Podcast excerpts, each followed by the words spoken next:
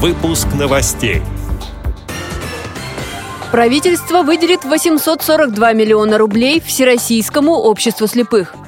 Незрячая девочка из Нижнего Новгорода взяла интервью у президента России. В Петербурге сотрудники специального колл-центра провели сотни консультаций по вопросам инклюзивного обучения. Сборная России по футзалу «Спорт слепых» стала серебряным призером чемпионата Европы. Далее об этом подробнее в студии Анастасия Худякова. Здравствуйте!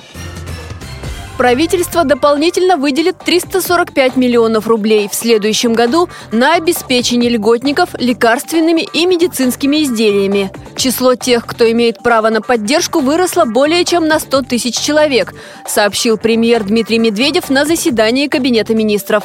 Также в следующем году правительство выделит восемьсот сорок два миллиона рублей Всероссийскому обществу слепых. три с половиной миллиарда рублей получат двадцать семь регионов страны на компенсацию ущерба сельхозпроизводителям. Владимир Путин встретился с незрячей Региной Парпиевой. семнадцатилетняя девочка из Нижнего Новгорода хочет стать журналистом и мечтала взять интервью у президента.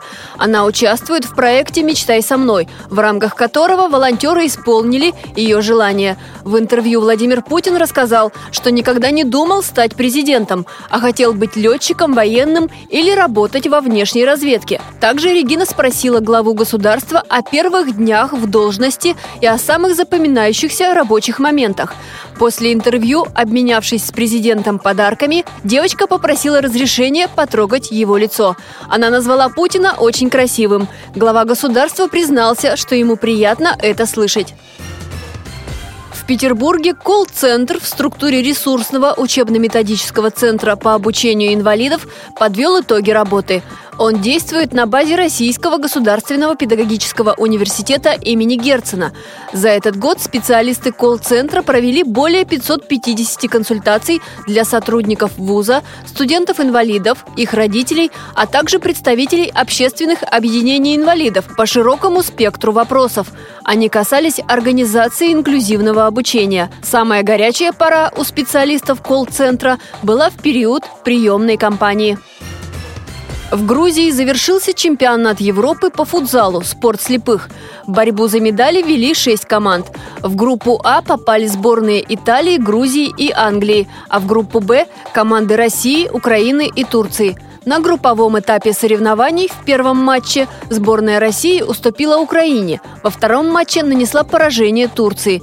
В полуфинале россияне выиграли у победителей группы А сборной Англии со счетом три-два. Во втором полуфинальном матче сборная Украины разгромила команду Италии. В финале чемпионата российские футболисты вновь встретились со сборной Украины. Игра завершилась со счетом четыре-один в пользу украинцев.